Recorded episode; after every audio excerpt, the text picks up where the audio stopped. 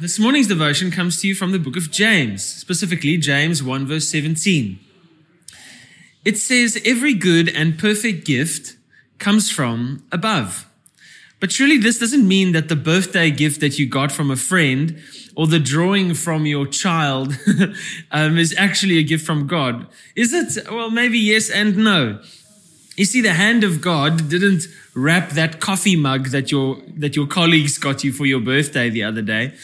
Um, nor did God hold the crayon of your preschooler's hand or of your child's hand when they drew that rainbow and tree or whatever that little that odd stick man um, that's now hanging on your fridge or that is above your uh, desk in your office. Um, but he is, um, but he, but he actually, in some way, is, um, in an ultimate sense, the source of all that is good, and He is the source of all that is perfect. So, when we receive a gift from a loved one, uh, we cannot only um, appreciate the love coming from them, but we can also look beyond it to feel the divine love flowing from them. So, actually, we not only appreciate the coffee mug itself, but the gift of love that it represents. So that's why James is talking about two gifts. Actually, it says every good gift and every perfect gift. It's saying the fact that a gift is given and the fact that a gift represents something is both good and perfect. Isn't that wonderful? It's not every good, good and perfect gift. It's every good gift, which means a gift given, and every perfect gift, a gift that is received and what that means. So, how is every good and perfect gift um, from above? How, how does that, what does that mean? Well, the full verse um, partially uh, quoted from a uh, from above, or partially quoted, um, is as follows: Every good and perfect gift is from above, coming down from the Father of heavenly lights, with whom there is no variation or shadow uh, due to change or shadow of turning. James is addressing the concern that some believers had while going through trials. As you know, that James starts off by saying, Consider it pure joy when you face trials of many kind wondering whether God was actually the one tempting them. By no means, says James, God is the absolutely holy creator of all that is good and perfect, with no hint of darkness and no hint of fickleness or evil. He will always be characterized by his goodness, both with regard to his character and with regards to his relentless desire to give good gifts to all of his children. You see, Jesus confirms this truth of God being a gift giver and not the one who tempts us in Matthew 7. When he asks listeners around him, he says, Which one of you, if his son asks him for bread, will give him a stone? Or if he asks for a fish, will give him a snake?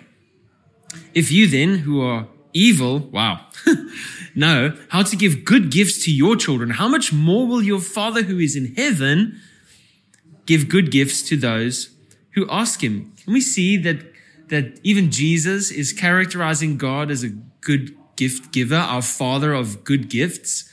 James is actually in the book of James, without us knowing, is talking also about um, God being a good gift giver. In these verses, Jesus was specifically talking about God the Father sending the Holy Spirit uh, to indwell believers after Jesus returned to heaven but it also has a broader application. God is seen as the gift giver of every spiritual blessing in Christ, um, which we read in Ephesians, who gives all mankind life and breath and everything. Um, and also in Romans, we are asked to consider a very uh, pointed question. He who did not spare his own son, but gave himself up for us all, how will he not also, um, with him, graciously give us all things. Can you see? God is this ultimate gift giver. Some humans give gifts with uh, manipulative strings attached. Have you ever done that or received a gift thinking, hmm, I, um, this gift has other meanings than love? with backhanded motives or with, um, with a stingy reluctance. Sometimes some people give a gift and it feels like they don't really want to give it. But God is not like that, obviously. He gives because it is his nature to do so. He is, by nature, good. can you see how God is contrasted to Satan, who is um, depicted as somebody who takes a thief? He is depicted as a thief who comes only to kill, take, or destroy. God came to earth so that people may have life and life in abundance. He gives life, and that's not only um, all. James 1, the chapter um, our verse is in question about today, um, also said that God gives generously to all when it comes to wisdom. And that's verse 5. And that God will give a crown of life, which God has promised to those who love him, the man who remains steadfast under trial. Can you see in James 1, we're just hearing God gives wisdom, God gives a crown, God is the gift giver of every perfect and good gift. While God is indeed a a giver of good gifts, James has strong words actually for those who ask for God for good things with wrong motives. You ask for good things, but you do not receive, he says, because you ask wrongly to spend it on your passions. That's James 4, verse 3. James also warns us to ask um, with trust in God's character, not doubting his goodness. He's telling us to ask in faith without doubting. For um, the person who doubts must not suppose that he will receive anything, James 1 verse 7 and 8 says, um, will receive anything from the Lord. He is double minded man, unstable in all his ways. So even, you know, James is encouraging us to really trust in this wonderful character of God, the gift giver. That we should not even doubt that He will give us wisdom when we lack. We should not doubt that He will give us mercy when we need mercy. You see, all these gifts that, that God gives is not our material blessing only. It's also the blessing of the sun, the moon, and the stars. He is the gift giver of those lights. He's the gift of the light in our hearts and in our minds. He's the gift of spiritual blessing, of reconciliation, of forgiveness, of mercy, of justice, and mostly of salvation and adoption. Those are the gifts that the Father in heaven gives. So, what about, but what about when we ask in faith uh, with good motives and still do not receive what we're asking for. When going through the trials and temptations of life, genuine believers, such as you and me, can become confused and start to wonder is God really good? How can I know? James cuts through the fog and beautifully reorientates us on the truth. God cannot be anything other than good. And this perfect goodness in him constantly works for our good. Well, I hope this has encouraged you today. Um, we're going to play out with a song, and I'll be back to pray for us. Well, have a blessed Friday.